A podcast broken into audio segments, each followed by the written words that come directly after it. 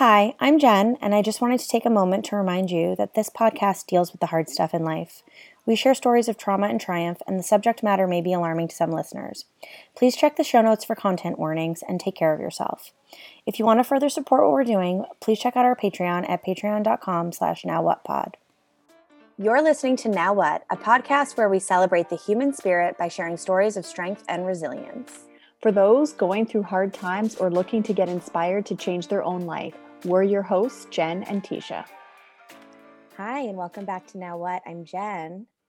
And I'm Tisha. Today I am joining you from my daughter's bedroom because we're recording when the kids are awake and at which home. is and at home because it's school break for us here. So typically we do this after the kids go to bed, but today's guest is actually joining us from Brussels. So because of that time difference, we are recording at nine in the morning here, which is 3 mm. p.m. in Brussels.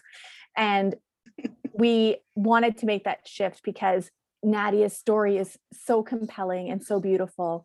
And we really wanted to make sure that we're able to share her story with you. She is a self taught technologist and proud mom. And she has a really powerful story, which we've seen her TED talk, which was incredible. And we will definitely link that for you so you can see that as well. But welcome, Nadia. How are you doing? I'm fine. How are you guys doing? Uh, early in the morning. So it's morning on your side? Yeah. Yes. Oh, well, good morning. so Nadia has her her little one in her lap, and we Yeah. have our two older ones in various states of undress locked out of the rooms that we're in. So this could be our most active episode ever. Uh, this is motherhood. Like, you know, in full pictures, motherhood. Yes, exactly. So Nadia, we we saw your TED Talk. We know that you are a successful entrepreneur and technologist, but that didn't just happen easily No. for you. You weren't set up No, for this to didn't. be your life. There was no overnight success, actually. so, Right. yeah. Yeah. So I arrived in Brussels in 2008. So, and when I came here, you know, it was like new adventure, starting a new life. It was so much fun. And um, unfortunately, uh, I think it was about six months later, six months, uh, I lost my parents and I ended up not knowing what to do next. So, you know, like moving into a new country, barely speaking the language, which is French, was something that I found was really hard for me. So basically, I didn't speak the language, I didn't know where to go, who to ask for help, which led me to which led to the road of being actually homeless. So, you know, I think about it, and you know, sometimes I wonder, like, oh, if I, what would have happened if I had gone and asked for help? I don't know, ask someone, hey, I, I'm homeless, I don't know what to do. But I was really ashamed, and I was alone, and I was a kid, like 15 years old. I really didn't know what to do. Like, what next? Like, who should I go to? And to be honest, I really thought that they were not going to keep me here in Belgium. I was super scared. I was like, okay, so what's going to happen? So being homeless was it was scary to be honest like mm-hmm. i i barely remember the the i don't barely remember the process of being homeless but i remember one thing specifically like i remember like i don't know if this i said this in my ted talk it was one day it was really cold it was winter and i was sitting on a metro stairway and it was late at night. All the shops were closed. Everybody was oh, no there was no one on the street. And that was the only safe place i would actually find because when i would sleep at night i usually went for like parks and uh, metro stairways and all this type of things because it was at least secluded from the very very chilly wind. And no one could find me there basically. So i felt like it was my safe my safe place. And you know i was sitting there and I kept asking myself, like, is this really what my life is going to be like? Like, like trying to find a safe place to sleep, uh, barely had eaten anything, not even ha- had a drink of water. And, you know, I would spend my days just sitting by the bus station and just sitting there, like just sitting there basically from Mhm. day on ends because I had literally nothing to do. And so that moment I was just like, is this really what my life is going to be like? Like how how am i going to survive this? It's one of those impactful moments that really stays with you. Even today Yeah. i feel i feel the pain that i felt back then which i was scared. That was just the one i was scared because i was always the type of person that i I wanted i have big dreams. I, i've always had Mhm. big dreams. When i was when i was growing up i wanted to be something amount to something be someone. And the fact that my life was amounted to sleeping on a stairway was just like humiliation for one anger for not understanding like how how can i get myself out of this situation?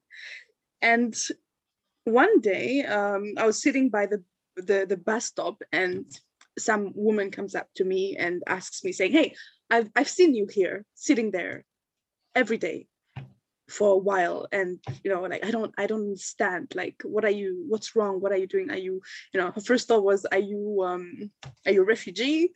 It's like no no i'm not a refugee. And it's like aren't you you look young. Aren't you not supposed to be in school? And i'm like no i i dropped out of school. And she she told me so she she asked me what's going on and i explained to her that i've been homeless for almost a year now and yeah i just don't know what to do. I'm a bit lost. I don't know what to do. And it's like okay. And she's like okay. So what she did was she um she took me to uh, a government site which is called the uh, CPAS it's like um uh, an, an aid for you know uh, foreigners coming into the country uh, people who need you know money whether you know they help you with money they give you some food and maybe place to stay. So she showed me that place. This was friday. And when i arrived there it was already closed so what I did was I sat on that stairway Friday, Saturday, Sunday till Monday. And I was the first person when they came, I was at the door and they saw me and they were like, You're early. And I'm like, I've been here since Friday. I'm very early. I was like, I've been here since Friday. So, you know, I arrived there and, uh, you know, we sat down and I explained to her that, yeah, I've been homeless and one person saw me on the street and she pointed that maybe you guys could help me. And she was like, okay, my French was a bit broken. So I could just say, you know, oui, ça. It was, it was just, uh, it was just, there was a, like a mixed communication, but we figured it out. And when she understood I was a minor, and then I think one of the things that sort of saved me was the fact that I am originally from Kenya, but I have a Swiss passport because my parents were Swiss. I, I was I had adoptive parents who were Swiss. So it was uh, I think that sort of like fast tracked the entire process. Like, oh yeah, you're European. You are European. Okay, we can help you now. You have the necessary Ah. papers. Because I feel like if I didn't have the necessary papers, if I was just purely Kenyan, things would have turned out very differently for me. Because the moment she figured that I was European, I had a place to stay.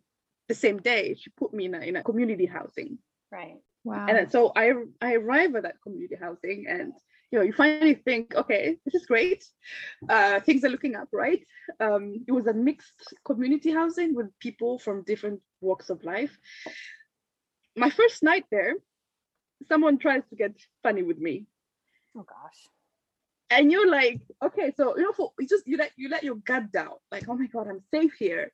Finally. But the thing is it's a community it's basically like a homeless shelter for you know and i i couldn't get it. I was just like i was so terrified that um you know i went and told the other people and they were like okay so you can't stay here. We need to put you in yet another placing. So they placed me in a kid's home now because they were like okay it's your child. You know because that was an emergency. They had no other option. Because you know to find a place for someone. It takes time but it's not like they're going to let you continue sleeping in the streets. So they needed to find a solution asap so that mm-hmm. night was like the longest night of my life. I was like i mean i lived on the streets for a year. And no one tried anything with me. And then you come in to, this like, safe in space. technically it's like a safe space. And then Yeah. someone tries to get funny with you and you're like and you're a "Okay, no." kid. and it, yeah. And i was i was like i didn't even understand the, the the concept of like what okay i knew that okay don't touch me. It's not right. But you but didn't i didn't know that, that. like okay like okay why i'm a kid. Like what, what's going on here Yeah. Well, and I think what's really interesting about all of this is like the grief you must have been dealing with. i hadn't even dealt with that just yet Right. Well, but that but that you're holding that so of a more reason, like Exactly, that's like, in you, right? it's it's completely like let's say i couldn't even attend i couldn't even go home back to switzerland i couldn't go home i couldn't do i didn't i wasn't able to process. I just felt like it was a survival thing. I need Yeah. to survive. I need to find my next sleeping place. I need to find maybe food to eat. I need to i don't know. And it was just like my i think my mind wasn't like caught up with the okay this is what this is what's going on. No. It was a very weird year for me to be honest. Because so once uh, uh, they placed me in a in a home you know i remember so that's what the kids home like you know it was safe now. Like you know you had women around you you were safe and the women the kids were my age but they're also troubled you know because i came from a loving family and ending up with kids who come from like abusive homes and gangs and this. It was one of those things where i just couldn't fit in because i i'm a quiet person. I you know so i was smoking blah blah. So i was like i just didn't fit in but then i ended up always trying to like you know try and fit in so i started smoking with them i started doing that so it wasn't like a really good influence but i remember one of the things second thing that remains with me was so i I didn't I didn't have a shower for such a long time. And when they placed me in my home in, in the in the home, they were like, okay, so this is your room. And I was in the shower and you know, water. And then suddenly this was like everything was just happening from zero. Like finally, I was just processing whatever was happening to me. And I just started crying and scrubbing myself mm-hmm. raw. Like I just felt like I have to wash this year away from my body. I have to get rid of this year because, and then you just play everything in your mind thinking it's like a movie. You know, when you're watching some a movie and you're like, oh, that's really sad. You know, like I felt like my I was what replaying the entire year in my mind like it was a movie and this didn't really happen to me. Like I was so detached. Like this couldn't have mm-hmm. happened to me. No.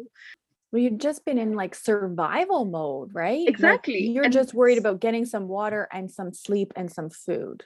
Exactly, because it was winter, I was cold, and just barely had to think about. Okay, I didn't even get to think about my my family. I didn't get to think about. Okay, uh, what am I gonna do next? It was mainly I don't know what to do. I'm stuck in this circle, vicious circle of finding shelter, surviving the night, sitting on the bus stop, and then you know like just hanging around doing nothing so it was that moment in the shower really i cried it's like i, I hadn't cried i mean i I hadn't cried that, you know, we have different cries. You know, we have that cry mm-hmm. where uh, it's just tears coming out because you're sad. But then there's that grief cry, like from deep in your soul cry, where you actually like are a mess. You're you're a total mess. And yeah, this is like that cathartic exactly let it out it's, let release. it out it's like really and it's so deep in your so, so like i couldn't even I, I didn't even know that it was there you know i didn't i think it's that hot water following through me that sort of just like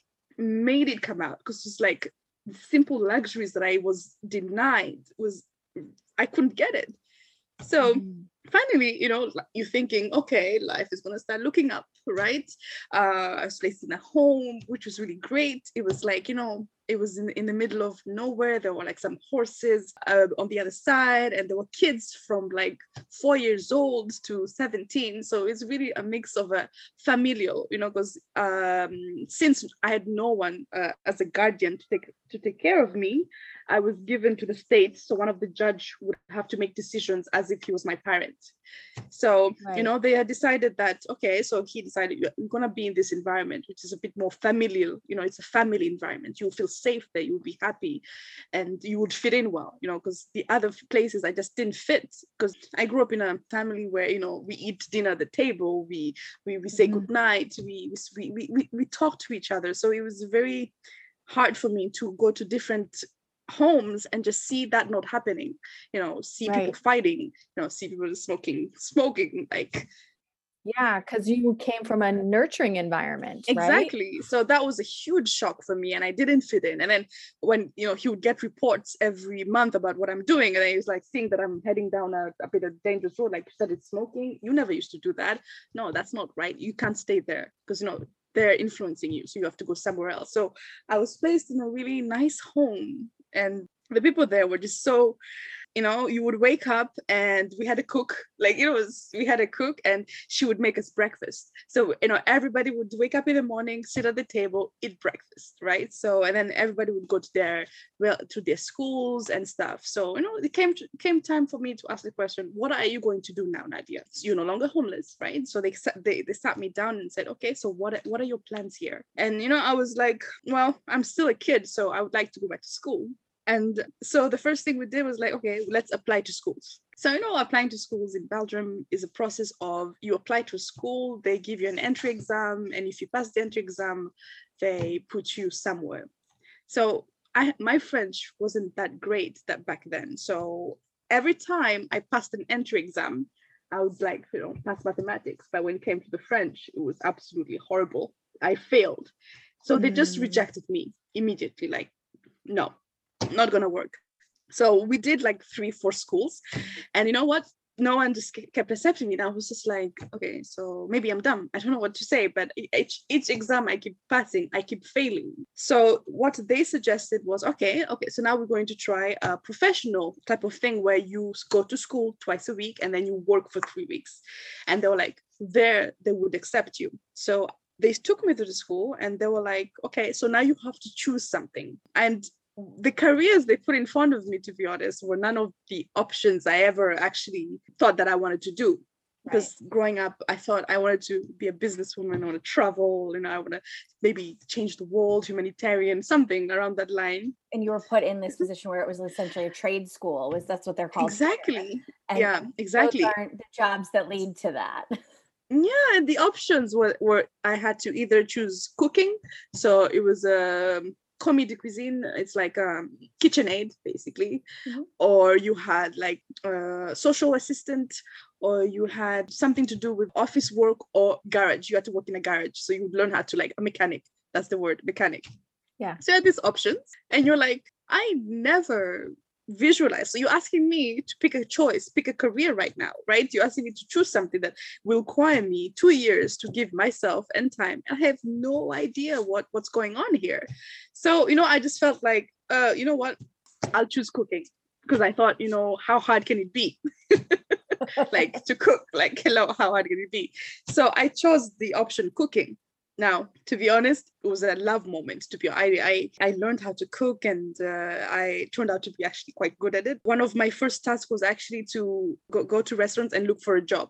Now, you know, coming into a, to a restaurant saying, "Hey, you know, um, I'm looking for a job, uh, uh, and I you just have to pay me half and then the school will pay you the other will pay me the other half it's okay and uh, you know the moment that people kept rejecting me and then i went to one of the restaurants which was like very posh restaurant where I felt like I don't fit there. You know, I don't, I don't, I didn't look like this. I changed over the years, but you know, I was this really short black kid. You're like coming into this very, swear to God, very white restaurant. It was like very, like all the clientele were all like very posh people. And you know, I came there and I said, look, I'm looking for a job because I want to learn how to cook and I will work and I'll do my best. Just, you know, please. And the guy was like, okay, we'll give you a try. You can try. So, you know, the school came, they saw the work environment, and then that's when I started working. So I started working and I loved it. Seriously, it was a passion, that undiscovered passion that I had that I didn't know about. You know, when you think about cooking, you just think about making meals for your family every night, and there's nothing really passionate behind it. But to be honest, cooking is an art, it's a skill, and it is unbelievable when you can actually mix up ingredients together and bring out something amazing. So, you know, it turned out I was good at making desserts. So they put me in the dessert section and my job was mainly like working in the desserts, making the salads, making the, you know, tiramisu, the uh, creme brulees and everything.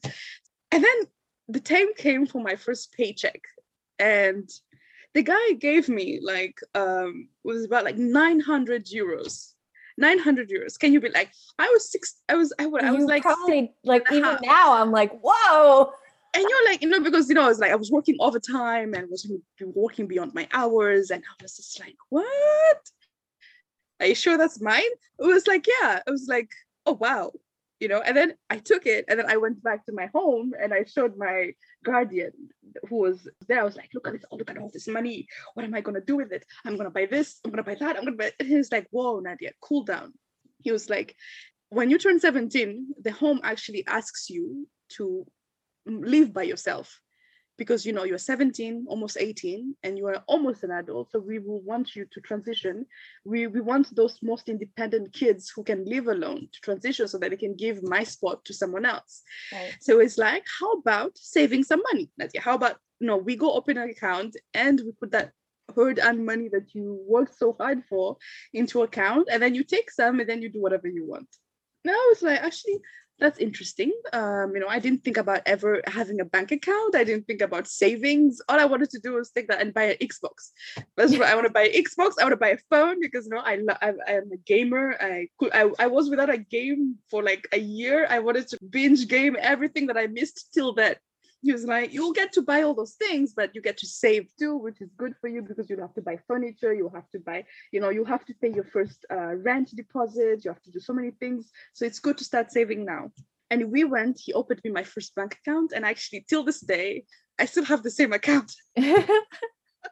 well, how how amazing to have that kind of support, to be making that kind of money, but to have that yeah this is the job of the parents right? This is where parents come in and do like okay you, you got your first uh, job as a you know mowing lawns whatever. Let me tell you save some money for the future. And i didn't have that. And that was something that was so valuable to me because throughout my life when when i was alone i didn't have that. And it was like I kept making wrong decisions, you know, making wrong decisions where I think parents would come and say, "Don't do that, do this." Well, or so, you're you're a teenager and you make those wrong decisions, and somebody exactly. can like guide you through them. Exactly. But you're yeah, not you're yeah. not given the opportunity to learn from them if there's nobody exactly. helping you. Yeah, yeah. So that guy really sort of like pivoted the entire process of me wasting my money on video games, like a normal kid would do, to thinking like an adult and saying, "I have to save for the future." So you know i continued working like that and finally 17 came and i had to live alone. 17 came and i had saved about 9000 euros. Wow. In the in the in the in the years that i worked it was about it was quite unbelievable. Like for me i was only 17 and i'd saved that much money meaning that I got everything I ever wanted from the home food. If I needed medication, they bought it. If I needed the classes, they got it. If I needed to go to something, they did it. So it was barely like unused money. I never actually used it unless I needed to buy a video game or I needed to like, I don't know, you know, do something, go out with uh, have a sandwich, but I barely used that money. So all that money was stuck away so it came time to live alone and i remember my first apartment. It was this 12 square meter apartment. 12 square meter. It was like the kitchen the toilet the bedroom was in one room. Perhaps. but it was mine and i love i was so happy. I said because i had a mattress on the floor I bought my TV, I bought my I got my video games, and I was just so happy. It was really like it was a it was it was horrible, but it was it was awesome, you know, at the same time. I still worked at the restaurant, but unfortunately, another issue came up was that you know many issues that come with people working restaurants is the alcoholism, is drinking. Mm-hmm. And to be honest, I sort of fell into that trap where I had such a hard day where you're you're bone tired, your feet hurt. You are like I would wake up at nine, I'll be in the restaurant by 9 30, 10, and then I would have a shift till around three, and then I would go home, or I would hang around in the restaurant or sleep upstairs for a while, then go downstairs and work all the way till midnight or one o'clock sometimes. And that was like Monday to Saturday, every day you know, because I felt like, oh yeah, I have to work. You know, they said, take a day off. No, I don't need it. I'm fine. I can do this. So take it. No, and then you know, like colleagues would meet up and start drinking, and you'd be like, oh, let me drink. It's fine. So yeah, I started drinking, and I got really like sucked into this gin and tonic every day, every day. Once I finished my yeah, there's a lifestyle. Sometimes there's a lifestyle. I, I worked in in bars and restaurants yeah. when I was younger, and there is. Yeah a there lifestyle is. of like you finish your shift, you have drinks with your friends. Exactly. When you're not working, you're still there exactly, drinking exactly. in your off time. So, and there's like there's this thing where you you're younger but you are in an older crowd you know you're still young but you're in an older crowd you're doing a mature thing right you know working mm-hmm. is a mature thing technically while i was living alone i still had a guardian the, a guardian who was there to sort of like make paid by the state to make sure that you know i'm i'm working i'm living correctly if you needed help doing administrative work because suddenly you're an adult you have rent to pay you have this to do so they had to make sure that the money that they were paying you was going to like the right places and not being used up for nonsense so he saw the gin and tonic bottles you know he kept seeing them like one after the other one after the other And he asked me, like, are you okay? I'm like, yeah, I'm fine. I'm fine. So one day he um he, he just took them away. He said, You're not drinking anymore. You have a problem and you're not drinking, and you need to stop what you're doing. You need to stop working in this restaurant because if you continue like this, Nadia, you will ruin your life. Like, yes, you're making money, you're happy, you know, but you are drinking yourself way too young. Like, you're way too young to be drinking this much. Like, he came and told me, I saw this gin bottle full, and I come four days later and it's empty. He was uh, he was livid. He was so angry, not at me, but at the fact that I found myself trapped in this situation. So well, they worked you know, so hard. Like, it got you to this good pl- well, this place that should have been amazing. Exactly, yeah. exactly, exactly.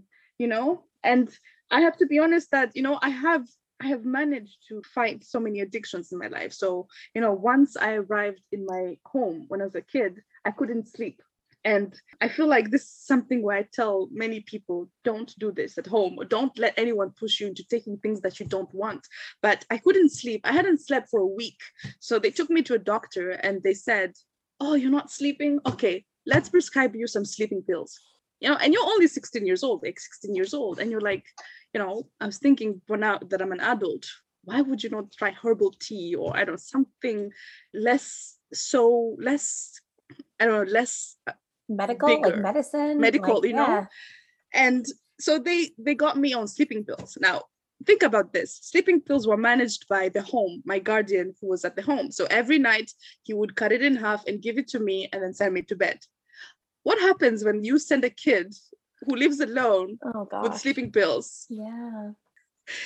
And I ended up like, so I would work these crazy hours. I was so exhausted. So I would drink and then when it was time to bed, I would pop a sleeping pill, not even realizing the dangers of mixing alcohol and sleeping pills. Right. But then one sleeping pill, half a sleeping pill turned to one, and then one turned to one and a half, and then one and a half turned to two, and then two turned to three. And I always ended up taking about four a night. Wow. And the sleeping pills actually are you have about 30 in the bottle. When they finished, I was like a drug addict.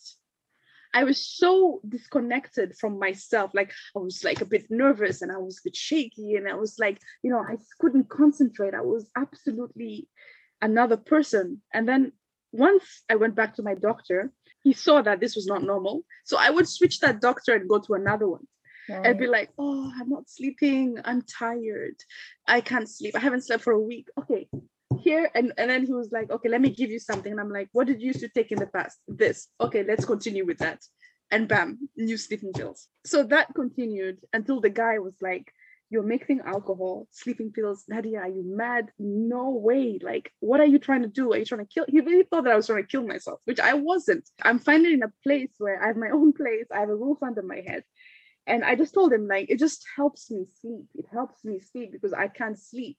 And you know it continued and then he told me to stop. So they stopped. Basically they sent me this amount of money which was just enough to pay the rent just enough to eat not enough to buy alcohol. So and then the money that i earned in the restaurant it was like now you have to quit your job. You have to stop working in the restaurant because this is not good for you. So i quit the restaurant job right? So you took that advice. I took that advice because you know i've always been a person who I know that the world, so many people want to give you advice, but sometimes this advice can save your life. You know because we always tend to take things so personally when someone gives us advice about our lives but i feel like okay some people just do it because sometimes they feel like they want but sometimes an advice can save your life. So i really did look around me and i saw the bottles. I saw the bottles. I knew he was bottles, and i right. was like i know how they make me feel and how they make me feel is an addiction basically. They made me feel good. And if anything that makes you feel good you have to question it you know. You eat amount of chocolate a day you you guarantee you're not going to be okay. Or you eat you drink beer every day you're not going to be okay. So i looked at it and i was like yeah this is not what my family would want me to do. This is not i didn't i wasn't raised like this. I stopped. And then you know i quit my job. I explained to them that i love cooking but this is not the career. I don't want this career because this career is hard. It takes too much energy, too much time, and it's really too a bit too toxic in terms of like the alcohol availability that is there. Mm-hmm. I just felt like this is not what I want to do. So I quit. So you know, when you quit your job, you're like, okay, this I've done this, I've earned this amount of money. So what am I gonna do now? Like, you know, I keep so I started applying for jobs yet again i keep getting rejected. And i'm telling you that something i never understood is when you apply for jobs i wasn't applying to be a doctor or you know working in like a very complex field. I was applying to work in stores. You know i was applying to work uh, what do you call it like factories and stuff like that. I was like i was just looking for a job that even if it required me to do some manual labor i don't mind. It's it's a job. But each time they kept rejecting me because one you don't have a degree. Two you don't really have a a background. When I look at your CV, you don't have one. Each rejection sort of like tore a piece of myself. You know, it's like if if you hear as if you hear so much rejection in your life, you keep actually believing that I'm actually dumb. I'm actually not. I'm not. I'm not good at something. I'm not. I don't have it in me. You know. Yeah. Well, I think something that has come up in all these episodes. I think especially I'm not sure if it's a different mindset in Europe, but especially here in North America, as women, it's so easy to tear us down. Like we just we we are so quick to to jump to that i think conclusion that we're not enough or we're not smart enough or whatever. yeah, not worthy. Yeah. Not worthy. Yeah but i just felt like you know being homeless having dropped out of school means you're dumb means you're uneducated means that especially you know as a black person you're like yeah. you know someone really literally asked me like are you a refugee? Is that why you're home? You know and i was just like why would you come to that conclusion? Why? You know, mm. if, if I was a white homeless kid, why would you would you ask me the same no. question? No. no. So, you know, it was really it hurt because I wanted a chance and I was so hopeful. And hope is something that it is a big it can make you do great things, but it can also, once hope is taken away from you, it can make you lose yourself you know and that's why i say mm-hmm. hopefully hope is so fickle. If we have it we can do extraordinary things but the moment it is taken away from us we live in despair. And that was what was, what was happening. I was so much despair thinking that i'd finally gotten out of this vicious circle of rejection and homelessness and not knowing like what's coming next. I was hoping that this was going to change like i was able to like find my next job. Yes i quit the restaurant but i wanted to find my next job so when I actually found a job, it was cleaning. So they offered me a job as a cleaner, cleaning houses. Now I am very admirable of women that or men who choose to work in this sector. So I accepted because you need a job. You need a job. So I took it. But I got fired because I suck. I, I swear to God, I suck. The only job you could get and you got fired. I'm sure that must have been just no, like the no, icing on the cake. I, know it was coming. I knew it was coming. That's the thing. Like I I suck. Even today, I suck at cleaning. And my husband knows. He knows, you know, and I'm like, I suck. And I'm not ashamed of it. Who says that women, just because you're a woman, you know how to clean? Like, you know, it's not written anywhere. Like, just because you're a woman, you should know how to clean. Okay, I'm not I'm not messy, but I'm just saying, like, having to take everything down and start vacuuming and cleaning. And I'm like, yeah, no, it's not me. It's just, yeah, I'm sorry, no. i hope my kids, I hope my kids turn out better than me, but hey, I yeah. So I got fired, and I, like, I told the guy, I'm not even surprised. And I understand because to be honest, this wasn't the job for me. It wasn't, and I I, I had too much like hope. I was hoping for to to get a chance to do something meaningful in my life and i was hoping that you know i wanted to impact people and when i was like there cleaning i was like this is hard. Cleaning is so hard. Cleaning other people's houses is freaking hard because they each have their specifications and you had really like rich clients who look down on you and i just felt like i felt worthless. It was horrible. I couldn't do it. I couldn't. So yeah i i did what i could but what i could wasn't good enough so i got fired so yet again we found ourselves in the you know in the in the in, in the case of applying for jobs again and getting rejected again. Yes. So i was still under the government scare because you know if you don't have a job the government helps you pay your rent and gives you money. So i'm called into the office and they're like okay there's this interesting job because they assign you a caseworker basically. And she's like okay this is an interesting job. It was uh, administrative assistant for one of like the only university like ulb which is the university of brussels so I'm like, I won't get it because it's first it has administrative and administrative in front, and second it's a university. Like I won't get it. I told her. She's like, try Nadia, go and apply and do it.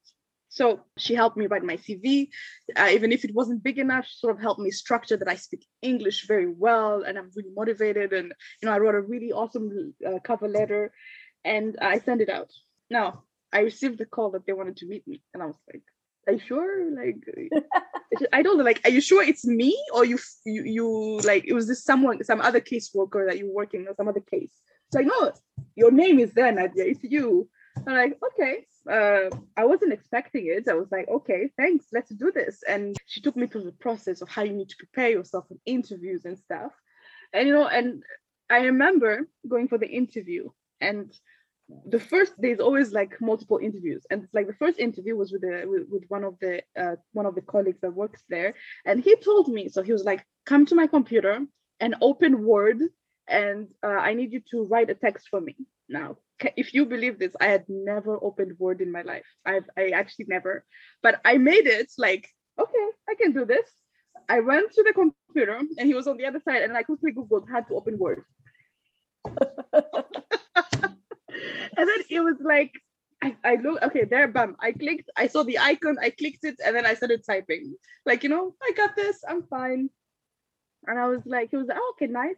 Uh, Excel. And then he sort of took me through the process of trying to see if I knew how to be administrative, like work as an administrative person. And I was like, okay, good. Uh, you'll hear from us. Uh, we'll let you know what happens. Okay. And my caseworker calls me back and said, oh yeah, they were they they they they they are okay with what you did. They want to meet you for the second interview, but this time it's with the like the director of the university, basically. And I'm like, oh my god, so huge! Like yeah. I have like hello, I've never like I told her, are you sure? Like is again, is it my name over there? It's like, yeah. you know, because I, I always hated when they tell you something and oh no, it's not sorry, it's someone else. I was always fearful that that's what's going to happen. And they're like, no, they want to meet you. So while I was waiting for my interview with the director, like there were about like five people in the room. I looked at each and every one of them and I was like, yeah, I'm not getting this job. Yeah, no because you know I talked to them and they were like, "Oh yeah, I have a degree in this. I worked in this. I did that." And I'm like, "Okay, not gonna get the job." So I entered this room and there's this huge table and the director is sitting there, um, and basically, you know, we start talking in French and I do horribly, horribly because you know when when it's not your language, you you can't really express passion or desire to be like I'm motivated. You can't really put in your motivation into words if the language is not yours. And then he was like, okay, let's switch to English. And then bam, moment. And I told him, I understood that my French sucked. I know it was horrible and I'm sorry, but I speak perfect English and I I I can work, I will learn, I'll do everything. Basically, I told him I'll work double shifts if you want. I don't care. Basically trying to just get the job. Yeah. And I said, like, you know, I've been dealt with really terrible cards.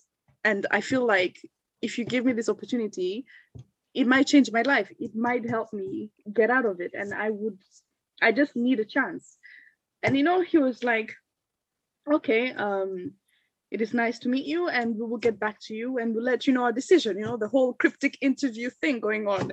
It's like why can't you just tell me now? But anyone's like thank you.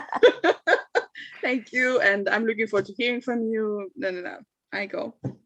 It takes a week to get to like of waiting you know i hate it. I hate it this whole process. Mm-hmm. like you wait and then my social my caseworker calls me and says you got the job nadia i'm like no you're like Amazing. lying it's just like you got it i'm like why I did horrible in the interview. It's like, yeah, but they were impressed with your English and they felt like you were motivated and you were willing to do everything in your power to do it. And she told me that the director said, You asked for a chance here is it. Here it is. Yeah. Here it is. This is your chance.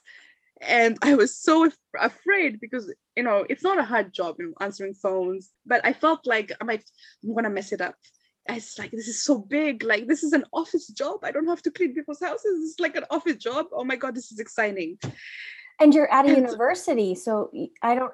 All I can think is that you have a chance to get educated working at a university in the way that you wanted to you know this is like an unbelievable moment so you know, I arrive at my job, I meet the team, they explain to me everything, I start working, and actually I excel at it. I'm good with people and I'm good with like, you know, answering phones. And I they saw that I was really capable. My boss even started leaving me alone for like two, three days in a row and just letting me handle it. And at some point she even took me to meeting with like, you know, because I was working in a housing department and my job was to meet delegates from all over the world because since I spoke English, I was the first person they met in the office and help them get settled in, in university, show them what works and what works how and where to go if they needed anything, and uh, gave them like an overview of where the the, their department is going to be and, and how it's going to work, which I was very good at. And she, I was very happy so the thing was it was just a one year contract so no 18 months actually it was an 18 months contract two year contract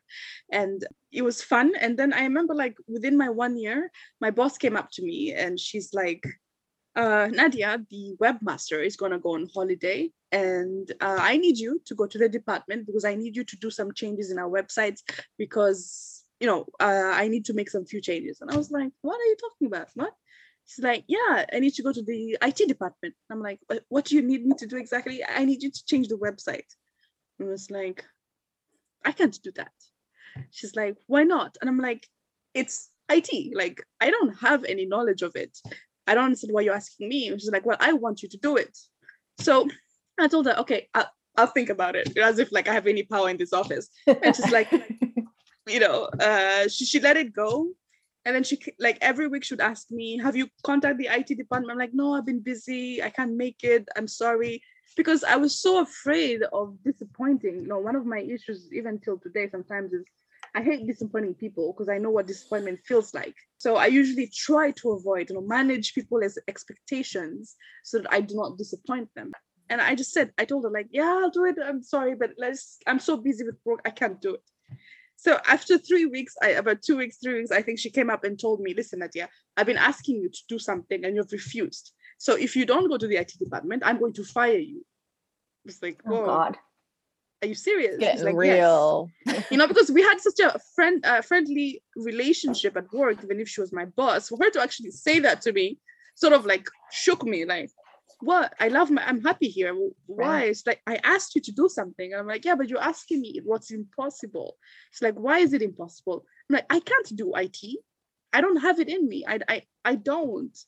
And she's like, You don't know until you do it. So I want you to go, sit down, meet the guy, talk to him, let him explain it to you. And if you get it, you get it. If you don't, we'll find another solution. She didn't believe that I was actually going. She dragged me across the campus to the IT department. And she said, Okay, here is the IT department. I went upstairs. And, you know, like already, I sort of saw there were all men in the office, like all of them and I was mm. like, I don't fit here. Like they look like, you know, the typical like what you imagine IT workers, you know. But anyway, you know, I go upstairs, I meet the guy, really great guy. He sits down and so he says like, okay, so you're here. He explains to me what what a website is. Like, okay, I know what a website is, but I didn't know what happens in the back. I was like, yeah, you know what a website is, but you don't know what happens in the back. So let me show you.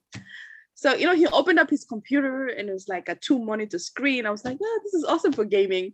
He's like, yeah, I game here. I was like, oh, yeah, you're a gamer. I'm a gamer, and then sort of built that, you know, connection. Like, yeah. okay. He opens the screen, and then you know he pulls a bunch of codes, different colors. You're seeing screen, and you're like, what is this?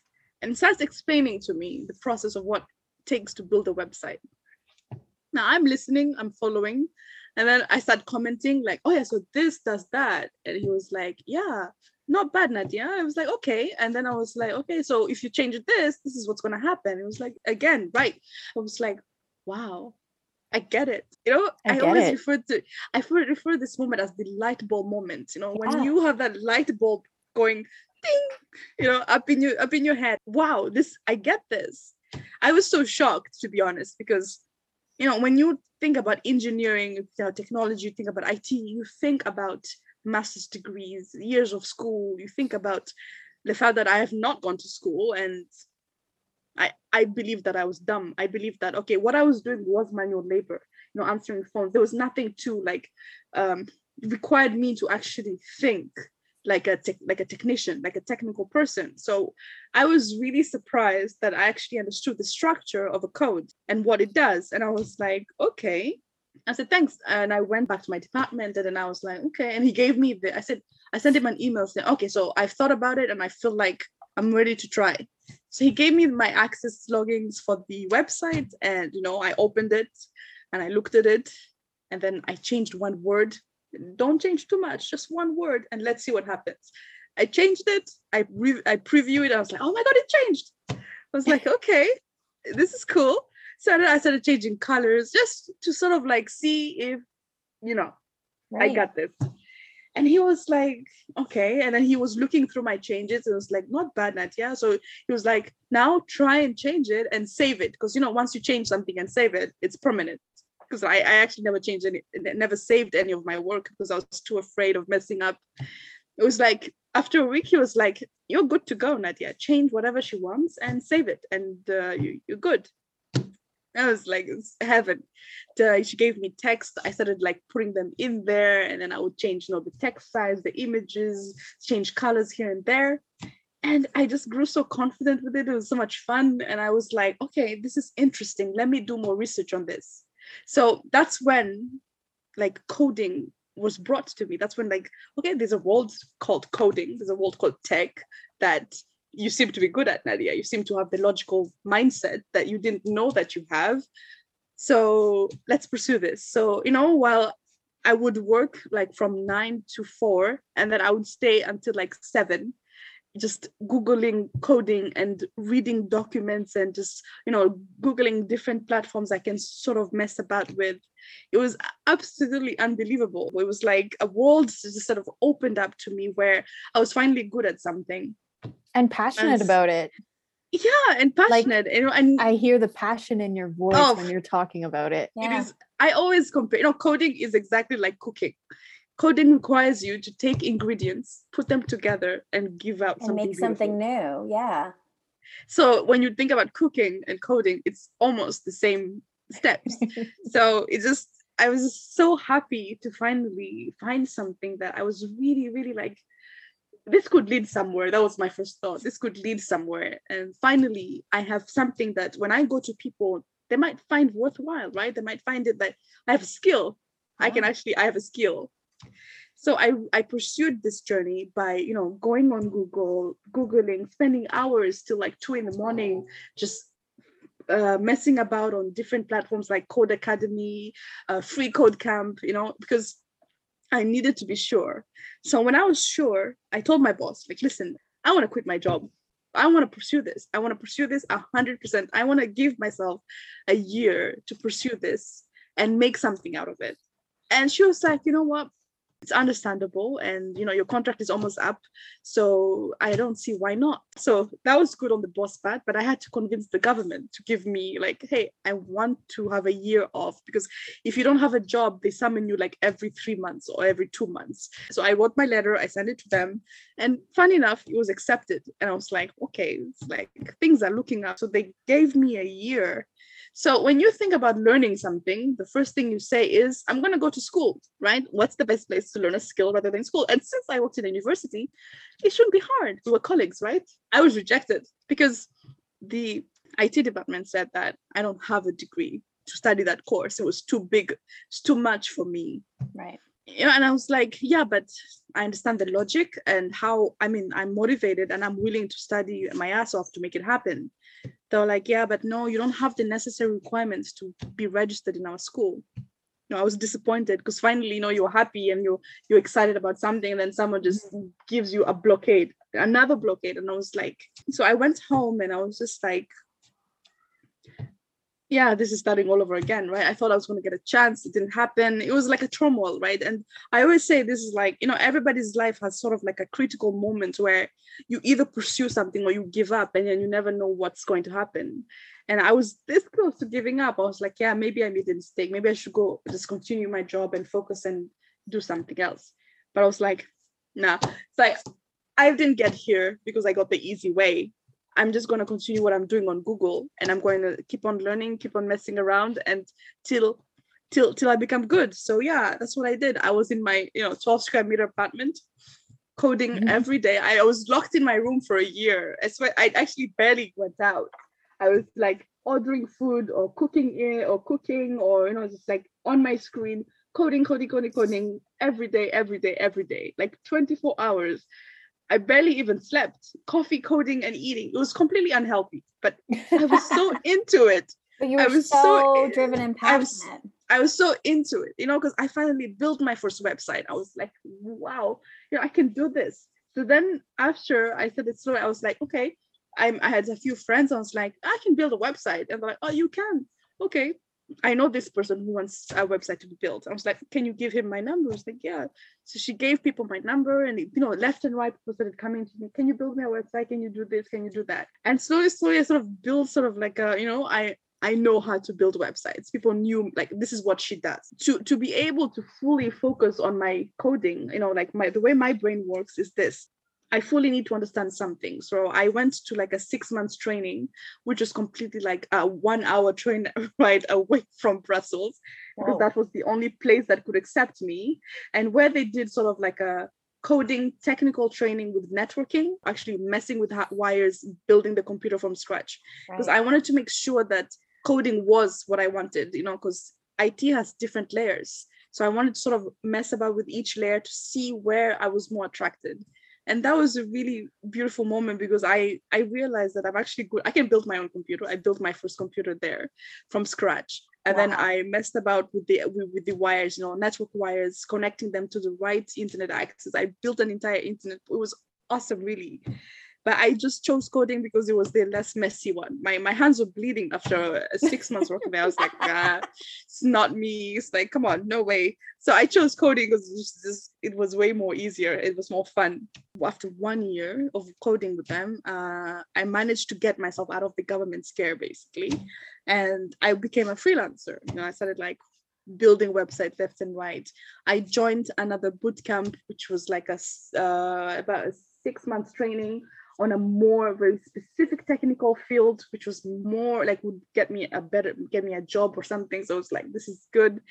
And I joined that six months training and it was so much fun because I got to really be part of, you know, what I was I was like commenting and I was participating and I was there despite me not having gone to school, despite not having the technical background that most people there, you know, because usually in a room, I'm usually the only person who never went to school. So, you know, because everybody has been to a master's degree, you know, this and that. And I've always felt like I wasn't good enough. But to be able to participate and actually understand and, you know, talk with other people was such a good thing for me because it sort of built up my confidence saying those one year that I gave, it, it amounted to something, it meant something. So, Mhm. you know, so six months with that boot camp. Yeah, I met my husband in that boot camp, by the way. So it was so weird. a lot came So out of that. I know, I know. I just I didn't go in there thinking I'm gonna meet the you know the love of my life there. But hey, turned out that he was there too. So whatever. Like, okay. So um, you know, after that, I actually managed to establish myself in the Belgian ecosystem as you know uh, someone who knows technology. You know, who she's passionate and you know she's this and that. And um, I got invited to lots of technical events, and you know, slowly people would ask me, "Who are you?" and you know, I would answer, "This is what who I am." Um, and then I was like talking about my passion of I wanted to build an organization that basically inspired women or men or kids from my background, saying that I was considered a, a lost case because I was homeless, I have no degree. The world just judged you based on that box, right? Because we, lo- we live in a world where people place you in boxes. We like to categorize everything. Exactly, right? So I didn't fit any of that because you know I spoke perfectly well, I was well behaved, but I didn't fit the whole category when it came to academy or you know like background. So they just placed you in the box of not educated, but hey, take what we give you, which is working in a kitchen or cleaning woman. Take that. That's what you deserve. And I felt like many people come into this country or come from an immigrant background or uh, quit school. And then when they come to a new country they are told your, your cv is not valid. Your diploma is not valid. So they end up i've met people who are doctors and then now they're just janitors. And you're like what went wrong? You spent so many years in the medical field and then you come into a new country and they tell you that your, de- your degree is not valid. So what you did is not actually worth anything. And I was like, nah, it's not, it's not right. So I built my organization, it's called Sheely's Digital. I wanted to show people that technology, for me, technology was a technical field that showed me a new path. You know, it made me build a path for myself. And I believe that technology can help people build something. I don't force people to be technical. I'm technical because it's what I was meant to do, but technology is not it's just not a technical field. It is a world of possibilities. Just think about the different jobs or different things that look at what we're doing right now. This is not technical, yet it is powered by technology. So mm-hmm. my inspiration was that I wanted to show them that you can turn the cards around for you with technology you can find a tool, you can learn a skill using online tools like Google to learn something new and build something new. So you don't have to just listen to what the world is telling you and say, do what we tell you and you know just take it. I wanted to show people that there's a world of possibilities. You can change your luck when it comes to technology there's no educated there's no degree when it comes to technology. When you're in front of a screen it's what you can do that matters. It's kind of to all at your fingertips right? Like you have exactly the access you have it there. it. So what can you do with it to make something out of yourself? Sheely's Digital was one of those things where you're like, uh, it was mainly a hobby because you know, I was freelancing, creating websites, but it turned out to be like giving workshops every week to women and children and men came to my to, to the co-working space that I was and they were like, can you teach me how to code? Can you teach me how to build a website? Can you teach me this? So Sheely's Digital actually turned out beyond something i didn't even when i made it when i created it it wasn't the idea of making something that would get me paid to travel because actually people paid me to travel to africa paid me to come to their country and talk about technology and uh, vocational training. I was like absolutely like i didn't set it out to be that I started giving workshops to kids. So, for example, I had um, three different courses. Was for example, uh, I had a robotic course for kids because kids are the future. When you think about children, today's children are so exposed to technology, but they're exposed to the wrong type of technology. They're exposed to Instagram, TikTok, all these Snapchats. But for me, that's not technology. That's social media. Because when you talk to kids, what is technology? Ah, it's Instagram. And I'm like, no it's not. It's something built from technology but it's not. And i showed them a world beyond social media. Like it's just not social media. There is coding there's robotics you know there's ai and we messed about with i can send you some pictures if you want. We mess out with virtual reality. I got the kids to visit la louvre from brussels with a wow. vi and they were like I'm here, but I'm not here. It's like they were completely mind blown. Right. I taught refugee kids, kids who were refugees, coming from a refugee background, because there was this organization that helped refugee kids.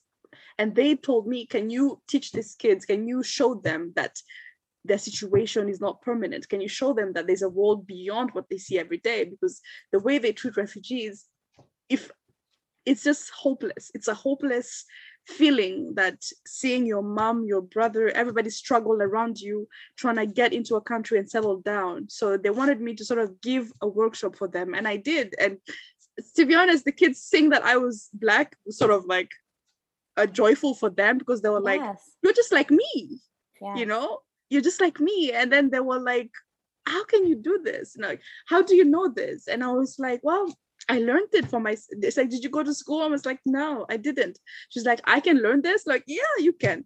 So you know, it was just like giving them hope, empowering. Felt them. like empower, yeah. showing them that there's there's life after. Just because you're in this situation now, there's hope for you to amounting to something. You're like answering my questions before I can even answer them. I just have to say it. I love listening. You're such an amazing person to listen to and and your story is so inspiring and i i was gonna ask what what did like how did you maintain the level of hope and the drive to keep going? Because it just feels like time after time like you'd kind of get a few steps ahead and get knocked yeah. back down again. What would you say to somebody that was going through that? I mean you kind of touched on it in terms of like you know keeping hope but yeah. as you said it's a fickle thing it's a hard thing to hold it is. on it to is. So so how what kept you going? For a long time you know when i was in this journey i had a fuel you know like a fuel i call this like your fuel. My fuel was run with anger desire to prove everybody wrong desire to prove like i got i can do this. It was a very i mean it was a very powerful fuel because it got it kept me going but it was fueled by the wrong ingredients. You know for example it was filled with anger. It was filled with um hate for having my life life the way it turned out to be. I was like i'm so angry that this happened to me. Like oops, I, I had so much you know i would see people with their families and friends and i was so angry at that because i was all alone in a Yeah. country that i had no one. And uh, being adopted is just like i you know i just didn't even want to think about looking for my other family or from from where i come from. I was so angry at that situation. So it was a wrong fuel to be honest. And i always tell people that you know if you want to find something to keep you going find something positive I was drinking at night where people didn't even know this. Like I, I was drinking wine. I, I evolved. I went from, you know, uh, gin to wine, but it was still a terrible habit. You know, every night coming home, I had my bottle of wine, not even a glass, a bottle. And then the thing about this entrepreneurship events, it's the same thing. There's always wine, there's always food. So it's just like people see you with a glass. Oh, she's it's fine. It's an entrepreneur event, you know. This is what we do but it was the wrong type of fall because I would drink all night, barely sleep, wake up in the morning and go work, go do the hustle go meet to my meetings. And it was just a constant circle that I kept doing over and over. And then so it, it might sound tacky actually, but once I made peace with what happened to me, sort of getting closure, you know, you get a closure. So what happened was I I, I sat down with my uh what do you call it? My my my my guardian from back in the day, sat down with him and I talked to him and I told him that no, because he knew me, you know, like there are people who know you in your life journey.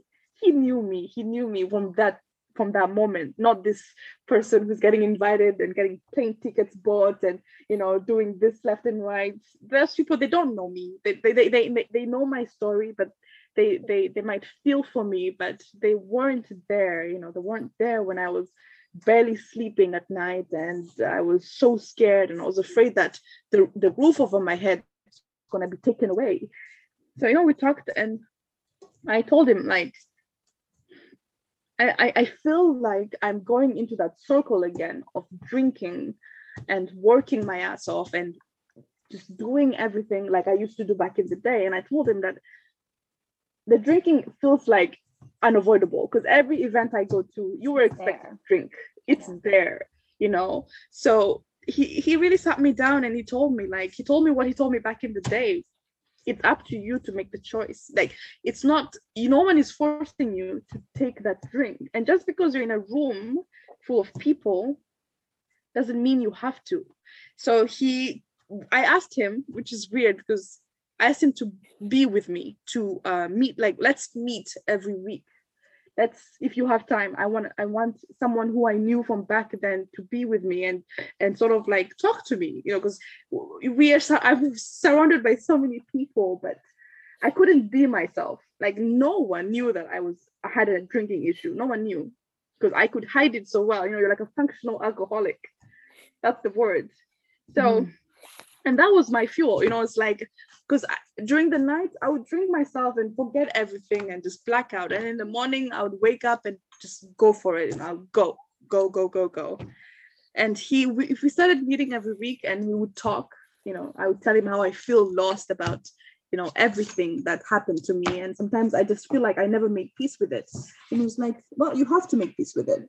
And one of the pieces i would to make is to go back home go to switzerland. Like yeah, go because I still hadn't gone back home. I hadn't. It's so weird. Like I'd done all these things, but I never managed to get on a plane and go back home. He was like, it's time to go. So, you know, I booked my plane ticket, went to Switzerland. So weird. I couldn't even survive 24 hours until I booked another flight and I just came home. It's just too much. It was too much. It's too emotion, too raw, too it's too but the fact that I went and I you know, I went and I I saw my old friends and we, we talked, even if it was for 24 hours. We talked. I met people that I knew back in the day when I was a kid. And you know, and I I I went to say my goodbyes to, you know, my my family. So yeah, it was um it was, it was very painful actually to think about it. And um that really gave me closure to be able to, let's say, start fresh, start a new life, right? Uh, be be open to possibilities and just not give up because I always tell myself I wanted to prove, I wanted to live a life that my my parents would be proud of. When, when I, I always kept telling myself like, you know, I want to live a life when one day if my mom googled my name, she would see it and she would be like, that's my kid that's that was one of my motivations actually. Live a life because they gave me and um, they, they they they found me like they saved me. You know adoptions whole adoption like they, they gave me a life where if i was living in africa i wouldn't be who i am. You know i wouldn't be here. I wouldn't know technology. I probably i don't even know what my life would be like to be honest. So mm-hmm. they saved me in some kind of way right? So that was my hope. Like live a life that when my mom or dad would open a PC, they would look at they would okay, let's Google Nadia, and they would Google and they would see like Nadia TEDx, Nadia this, Nadia that, and they would be like, "That's my kid. I she did that. We made that happen." and you've and you've done that. I mean, at the very yeah, you did it. Recording, Tisha said we thought you were too big for us to ask. No, I'm not. I'm not. Yeah, but that's how we, you know, we Googled you and we felt that. So I can only imagine I, what your parents would think if they were here, you know? I, I wish, you know, I wish they got to witness this, to be honest. I wish, um, because for, you know, parents, as to say, an essential ingredient in a kid's life. You, they are needed, even if now I'm a mom. The first thing when I mm-hmm. was pregnant with my son is I need my mother. I was like, I need my mom yeah. I was so scared and everything. I was like, yeah. So that was my motivation, to be honest. But it, mm-hmm. it only became that after I got rid of the toxicity because there was so much anger and toxic. Like, why am I alone? Why, why, why me? Like, you know, yeah. I remember listening to uh, uh, my favorite motivational speaker was Brown, and it's like, you know, why are you asking why you? Who else would you choose to to suffer in your place? You know? That's true. Exactly like the question why me? is absolutely ridiculous because then who else? Who do you want to suffer in your place? No one right? So um yeah. So i always say to people that we have a tendency to think that just because everything like dark valley i call it dark valley. When you're in a dark valley all you see is that. All you see is that. No matter how anyone else comes and tell you that it's going to get better. Don't worry you'll make it. But all you see is that. And it takes you you personally having a vision visualize where you want to be. For me it was that. I always visualized that i wanted to be someone. I want to be i want to be someone. I want to be someone not in the sense i want to be famous but in the sense where i want to be someone who matters you know i want to be someone where when i when i say something people actually learn something from it you know? I want to be someone where you know with everything that has happened to me i want to give someone hope i want to give someone a chance to see that there's more to your life than just what you were given. There's more just because you're suffering now doesn't mean that it's going to be that. So visualizing i used like i used to sit on that stairs in the metro station and visualize myself coming out of it. Like i would be like i see myself in a house warm house food on the table eating with friends and you know talking about things left and right. That was my visualize. I never visualized this life but i visualized comfort of this you know the, sa- the same common like having a roof under my head being safe um, being surrounded with people who love me and and our family and mm. that's where that was what keeps right me and that's where I am. Hello, this is right family now. here. It's, I Hello. mean, oh, You know, uh, she was asleep. So and visualize- visualize keeps the hope alive. Visualizing keeps your hope alive. Because without Mm. the you know the mind is such a powerful thing. If you despair, you will tumble, you will break. But if you keep a positive visual, you can suffer. I suffered, I cried, but I kept a very positive image in my head for where I wanted to be. Yeah. Well, thank you Yeah. so so much, Nadia, for sharing your story and and for meeting with us. And um, I could listen to you talk forever. Like it's such an such an honor to have you share your story with us. You're really, Really. just Oh. such an inspiring, amazing person, and you know that Wow. that dream you had that that you know you can be someone Yeah. that you're proud of. Your parents can be proud of. Like you did it, girl. Yeah. I it's amazing. yeah I, I have a really like a thing where i i still wake up in the morning and touch myself like is this real because i feel like the cruelest joke would be to wake up on those on those On stairs metro stairs, yeah. and you're then be like gonna. oh yeah that was just a dream you know and it's just a, Mhm. it's um it's it's it's a it's it is i i didn't i didn't expect this i did not this is no this is not part of my plan this entire life i'm living right now for me is something where this wasn't what i what i expected it's absolutely not it is beyond i could ever imagine. And i'm absolutely like a mom hello i i refused to have kids. I remember there's even a video of me saying i'm never to have kids because i was so afraid of the loss because i know what loss feels like and i was afraid that loving someone so much like your children and then losing them would be something that would break me. I know few things that can break me and my kids are one of them. Yeah. if i was and i'm sure every mother can say that but for me it came from the part where i loved so much. You know adoptive kids love i don't know 10 times harder because we know that we were not given a chance or something you know we know that this was like this wasn't meant to be but they chose it to be. They chose me to be their kid. So it's something where i felt like kids would break me if I if I had them. So my husband like convinced me, you have kids, it's gonna be good for you, Nadia. You'll see. I was like, oh, I don't have kids. No, like I'm so afraid that I'm going to be to be so like I don't know. But then I I met I had my son, and to be honest, I felt a very I felt something change in me, to be honest, as a mom. Because you know, because family, I remember I, this is something really sad, but I would I was born I was born on the 24th of December, which is like Christmas. Yeah. And for about like uh four sorry, for about four years, I spent my Christmas alone. Like, you know, I would everybody would see me from January to like November, but then once we got to December, I would like retreat into myself because I was so depressed. I was so sad. I was crying and miserable, and I was drinking, and it was like, because you know, like December is usually the times where you see family, Family. family this, love this, love that, and then just realize that actually it's just me, it's just me. This world it was so Mm. horrible. But then once I had my kid, I realized like, oh my god, this is the one person who can't leave me. He can't leave me. And if he tries, I'm gonna chain him in the basement. He needs me. You know, it's like if you leave me, I swear to God, I'm tying you. Even today, like my son is like, I have a girlfriend. I'm like, I don't care. I came first, so I am still I your am your mother. mom. Yeah.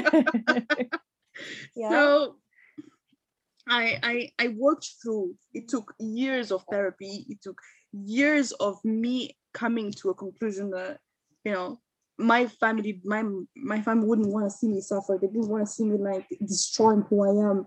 So every day, even if I get like you know every day I get I get rejection. I get uh, blocks and tumbles, but knowing that I made it this far is already something, you know, like just look from where you come from, look where you started and where are you today. There's no Mhm. point in giving up. There's no. And yeah, so I talk too much, but I I I hope I hope I was clear enough. It's like yeah, yeah. I mean, uh, you, but- you you absolutely were and we we so appreciate your vulnerability and your willingness to talk to us so thank you so yeah. so much Thank well, you. I think it's important to talk. I mean, we, I mean, you would agree. Like, there's no keeping inside is the worst thing. Where you know, someone asked me like, "Why are you so open about your story?" You know, because I know that I'm not the only one. I'm not the only homeless person to have ever lived. I'm not the only one who has ever dropped out of school. But for me, it feels. I told them it's like a healing process for me because I share my story, then someone comes and tells me tells me theirs and then together we see that oh my god we made it. We worked through it. But if you haven't made it well i'm happy to help. I want to be there to give you what i know the tools that i picked up along the way. I freely give them you know i freely give them because i feel like just because i had to suffer doesn't mean you you have to either. Mm-hmm. so yeah. What an amazing that's like the best well it's just it's a wonderful perspective and it's a really great place to end. And so thank you so, so. so much. Thanks for listening to Now What. If you've enjoyed this episode, leave us a review. Your ratings and reviews help more people like you find our podcast. Don't forget to subscribe and share this episode with someone you think would love it. And make sure to find us on Instagram at nowwhat underscore podcast. Until next time, we're Tisha and Jen. Remember, your hard times are the chance to write another chapter.